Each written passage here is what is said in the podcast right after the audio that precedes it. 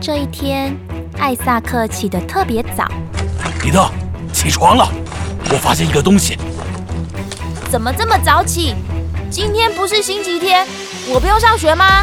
快快！我好像发现狼群的所在地了。你看，这是我刚在火炉里找到一张奇怪的纸条，这上面画了一些我看不懂的东西，但我猜，应该就是我爸爸被抓走前的线索。艾萨克在废弃的火堆木材中翻找到一张边边角角都被熏黑的小纸条，纸条干干黄黄的，仿佛再用力一点就会在手中被捏碎。皱巴巴的纸条上画有几个奇怪的图形，借我看一下，两个小三角形，一个五边形。还有一个很大的菱形，中间有一个小点，还有一条短线。哎，小心一点，这是我们唯一能找到雪狼群的线索，别把它弄坏了。伊特，我想起来了。对了，你说你每天都会在雪地上画图，你最会的就是画画，对吗？你看看，你看看，这些，你觉得是什么意思？呃，说不定沿着线索，我就能找到我的爸爸了。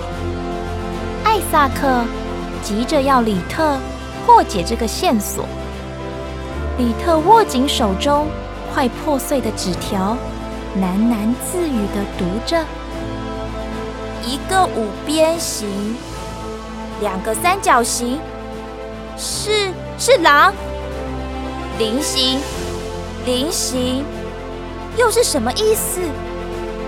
艾萨克叔叔，这附近有水的地方吗？米特好像突然想起了什么，来不及等艾萨克回答，走了。太阳下山就来不及了。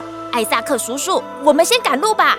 你 你要去哪里啊？这里一片雪地，哪来的水？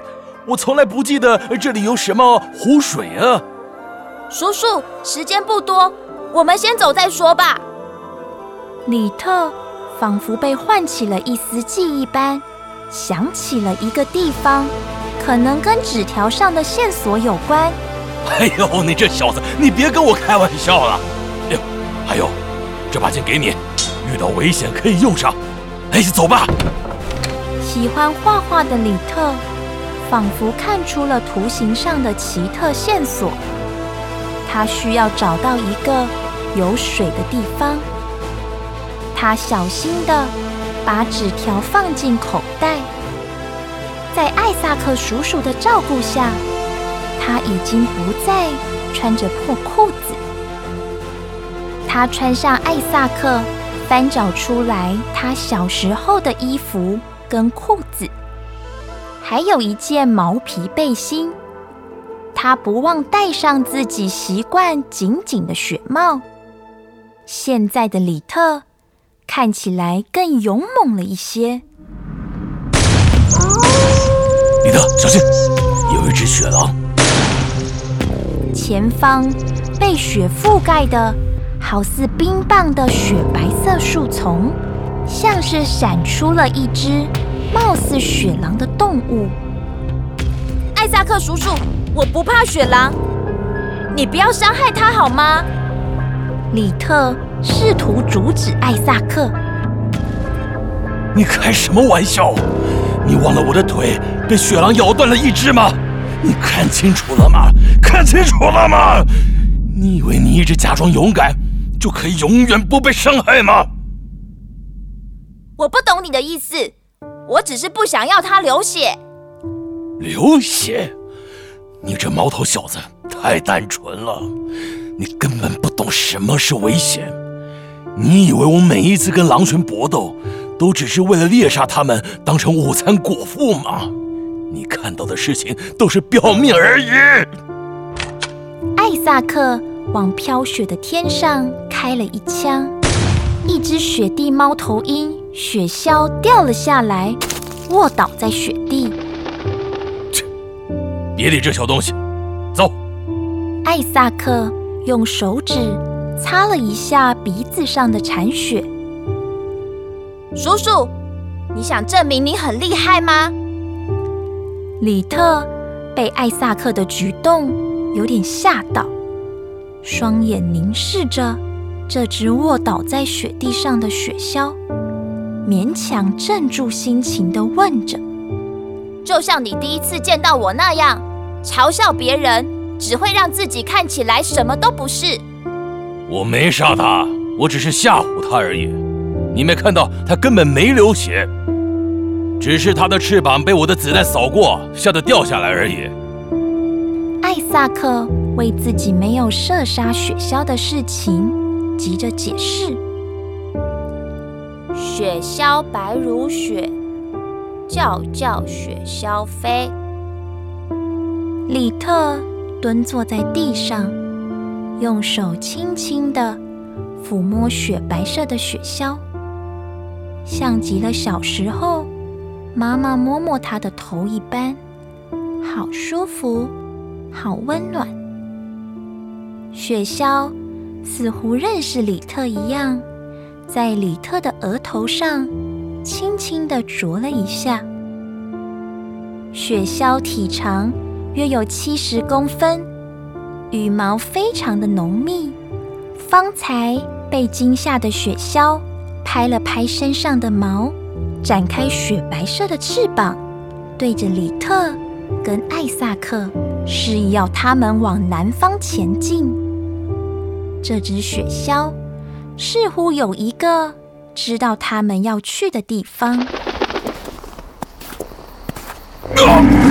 一只熊冲了出来。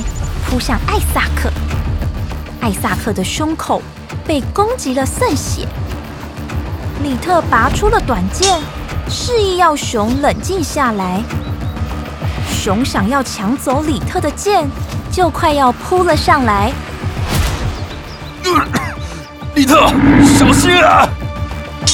里特试图安抚着熊，想要引他离开。熊瞪大双眼。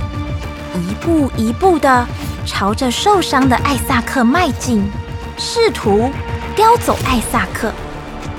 不要伤害我的朋友，这个这个送给你。里特突然想起身上的雪狼珍珠项链，他应声的从脖子上扯了下来，有点害怕的伸出手。这个送你，拜托你不要再伤害我的朋友。雪狼珍珠发出了一道刺眼的光，大熊大吼一声，没有拿走珍珠，转身离开了他们。艾萨克叔叔，艾萨克叔叔，你还好吗？你还在流血。大熊离开后，里特赶紧跑到艾萨克身边，担心着，摸着艾萨克的额头。这点小伤对我们猎人来说算不了什么。哎，珍珠呢？这是一颗由雪狼幻化的雪白珍珠，不要轻易给别人。对了，你刚才好勇敢，谢谢你救了我。你没受伤吧？艾萨克示意要里特收好这颗珍珠，他按着胸口，用他的一条腿。吃力地撑起身子。我没事，艾萨克叔叔。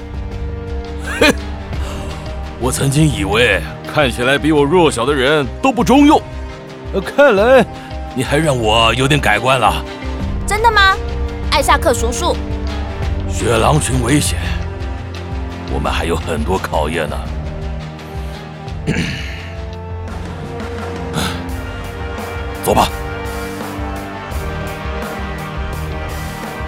萨克跟里特平安的躲过熊的攻击，继续踏上寻找雪狼群的路。天上又开始飘雪了。